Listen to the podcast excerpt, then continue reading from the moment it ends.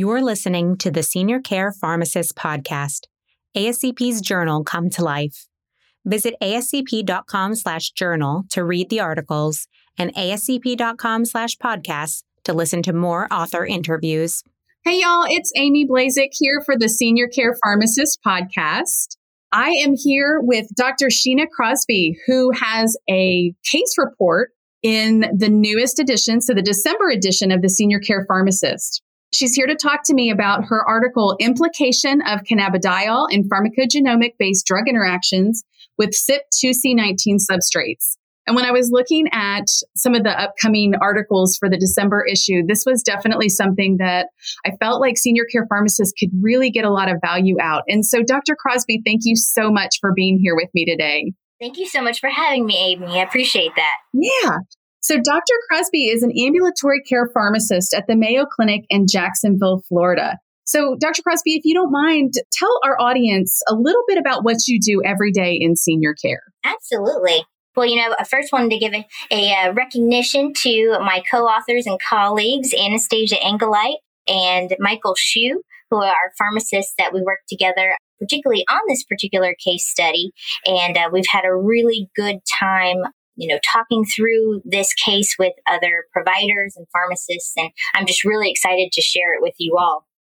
So my name is Sheena Crosby, and I'm an ambulatory care pharmacist who provides medication therapy management services at Mayo Clinic in Jacksonville, Florida. In my normal day to day, we provide pharmacotherapy services for our patients, many of whom are over the age of 65 and retired here in sunny Florida.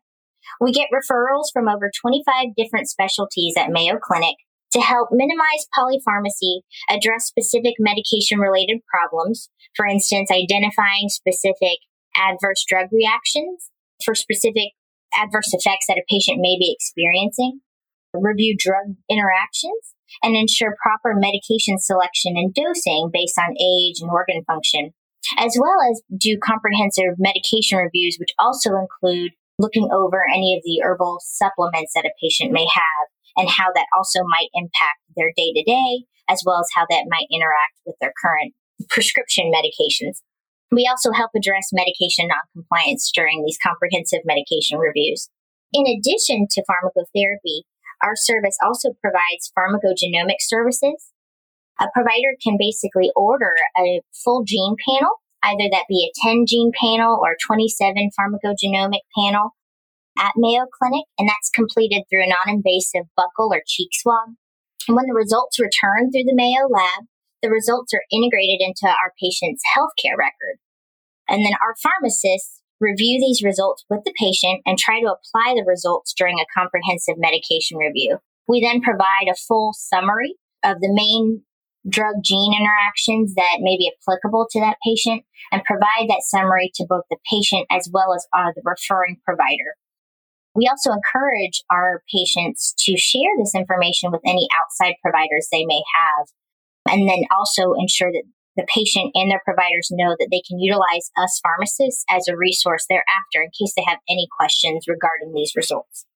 So, you know, I think it's really important that we really educate our patients and providers that pharmacogenomics is really a tool. It's not considered necessarily the one all be all, but we use it as a tool in addition to the whole clinical picture to help aid better medication selection and management. So it's really, it's a really great collaborative tool to use to help with medication selection. And just as a reminder, pharmacogenomics testing does not necessarily identify drug allergies, drug drug interactions, or drug food interactions.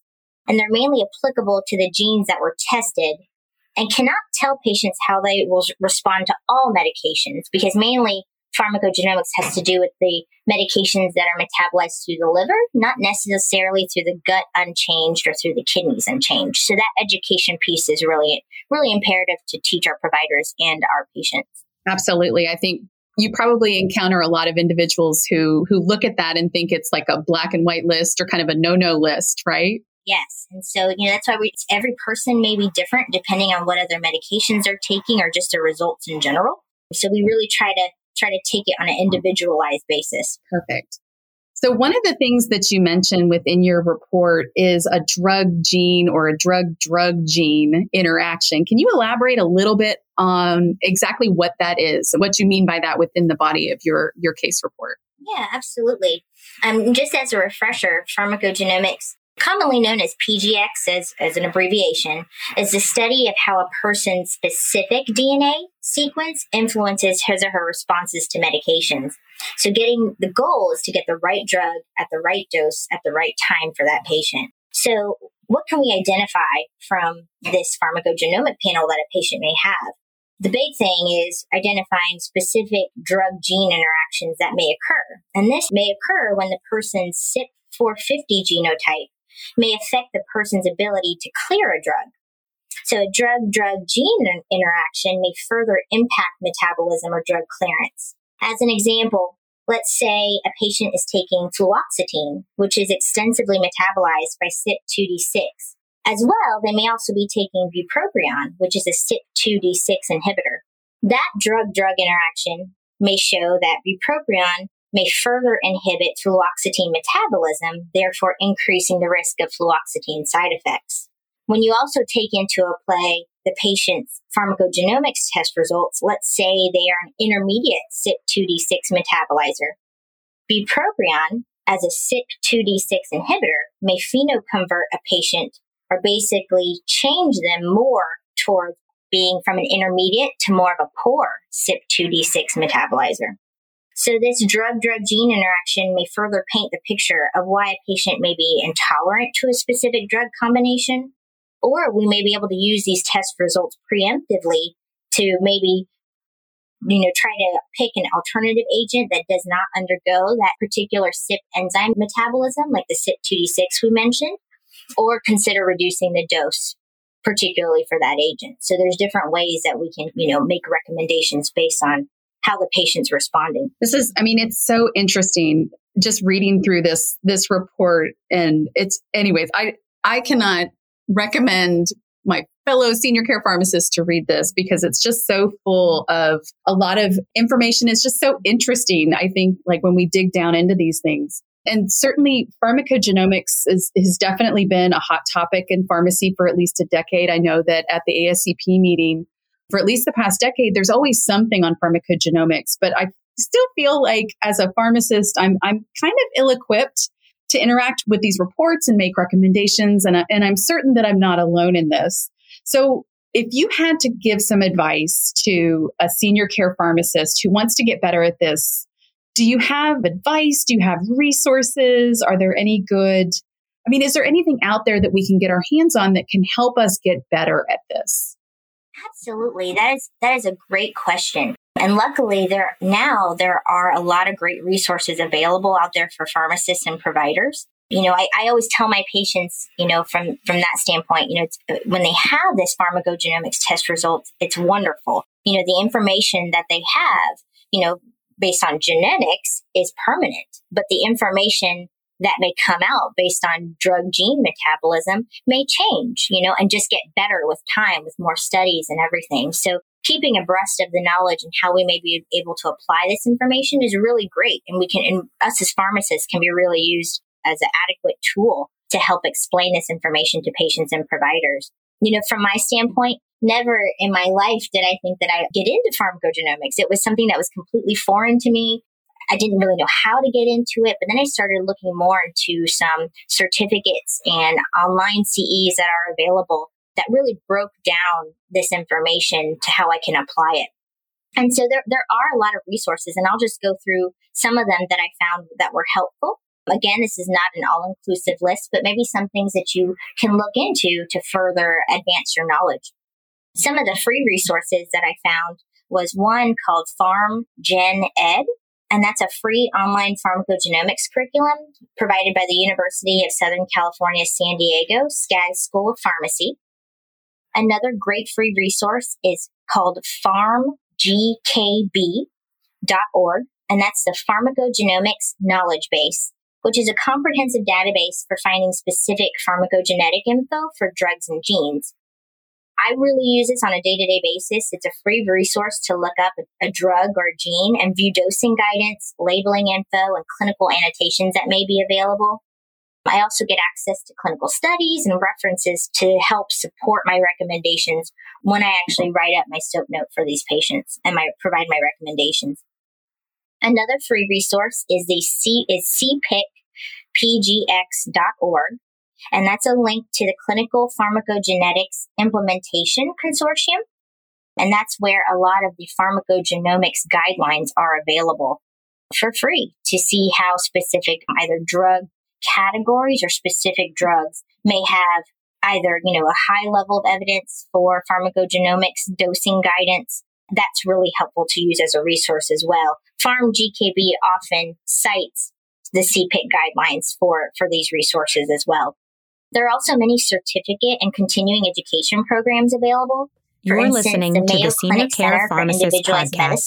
and ASCP's journal Come to Life. Collaborated to Visit ascp.com slash journal to read the articles and ascp.com slash podcast to listen to more author and here's interviews. where they include PGX fundamentals, how to interpret tests yourself and apply them, tips on how to implement PGX into your practice, you can learn through specific case studies and listen as experts discuss controversial questions about the field. So it's a great certificate if you're looking for something like that. ASHP also provides a pharmacogenomics certificate. The University of Florida has an implementing pharmacogenomics into clinical practice certificate program, as well as various continuing education modules. And also Manchester University and RxGenomix has a comprehensive certification course that's a home study and recorded program activity available online. So there's definitely valuable resources out there to use. Um, I just, you know, suggest really kind of looking at some of those free resources first and um, and then you can kind of go from there. Good gravy. There's a lot out there. That's awesome. Yeah. It's not as as scary as we sometimes we or overwhelming as we think it might be. So. Yeah, yeah, for sure. That's wonderful. And and it really sounds like, you know, you mentioned one of the resources was a Mayo Clinic certificate program. And so, you know, just listening to to you talk about, you know, you've got the certificate program. You also mentioned that these pharmacogenomics reports are integrated into your electronic health record. Is that right? Yes. And that is super valuable for our patients here. It's something that our, our IT team and pharmacy team have really worked hard on because you know it is hard to remember everything and we want to make this a valuable tool for our providers when they're prescribing medications. We don't want it to be a difficult task. So our it team has really done a great job integrating clinical decision alerts. For instance like if a patient is a poor or intermediate CYP2C19 metabolizer that should integrate with the Mayo patient's healthcare record. And for instance, if a provider prescribes clopidogrel, it may give them a, an alert that says, hey, we may need to consider an alternative agent for this patient. So it really tries to make it easy for them and then may provide specific dosing guidelines or alternative medications. So really, really hands on and uh, integrated. That's really nice. I, th- I feel like within long term care, we, we shuffle a lot of paper and so I worry sometimes, you know, even when we've got these electronic health records, I worry about some of these reports getting lost. And so, you know, recognizing you're in a health system that has really integrated these things and, and I would say in a valuable way that can result in some positive clinical outcomes for patients. Do you have any advice for making these documents enduring for those, you know, patients and facilities that might not have you know, that level of integration, recognizing that again, like some of these decisions can be really important from a clinical outcome standpoint. Absolutely. I think that's a great question. You know, getting to that point where the pharmacogenomics test results is integrated into the electronic health record was a labor of love for sure. And before we even had that as an option, you know, we had paper reports that had to be scanned into the patient's chart and you know, had to be looked at, you know, from that standpoint. So at least here at our Jacksonville campus, what we ended up doing was if there was a specific high alert drug gene interaction, we would make sure that we would put that in our pharmacy note so that the providers can, can go back to that. We would ensure that our providers, whether through in service or through our communication with the providers, know where to actually locate this scan document in the chart So whether that be in the media tab, sometimes it would be in there, or actually in the lab tab. We may have had to work with our IT team too to make sure that the scan document was specifically for pharmacogenomics that it would be easily identified. But, you know, that was definitely a work in progress. But keeping that information communicated with providers is really important and just making sure that they understand the value of the pharmacist and how we can help be utilized as a tool to make better medication selections. That's something that we have to continually do to show the value of it, of pharmacogenomics. Something else that we did too was if it was a high pharmacogenomics, high level of evidence pharmacogenomics test result, in the beginning, we put that as an allergy in the patient's electronic health record and may just put patient is a poor CYP2C19 metabolizer in there just so that that can kind of come up in the electronic health record. Something else I was thinking, you know, if, if you're using a specific software for your pharmacy system, you know, if you can maybe put an alert that says patient has pharmacogenomics test results, that can be a reminder for all pharmacists who look at that patient's drug information to use that as a resource and to look back at that.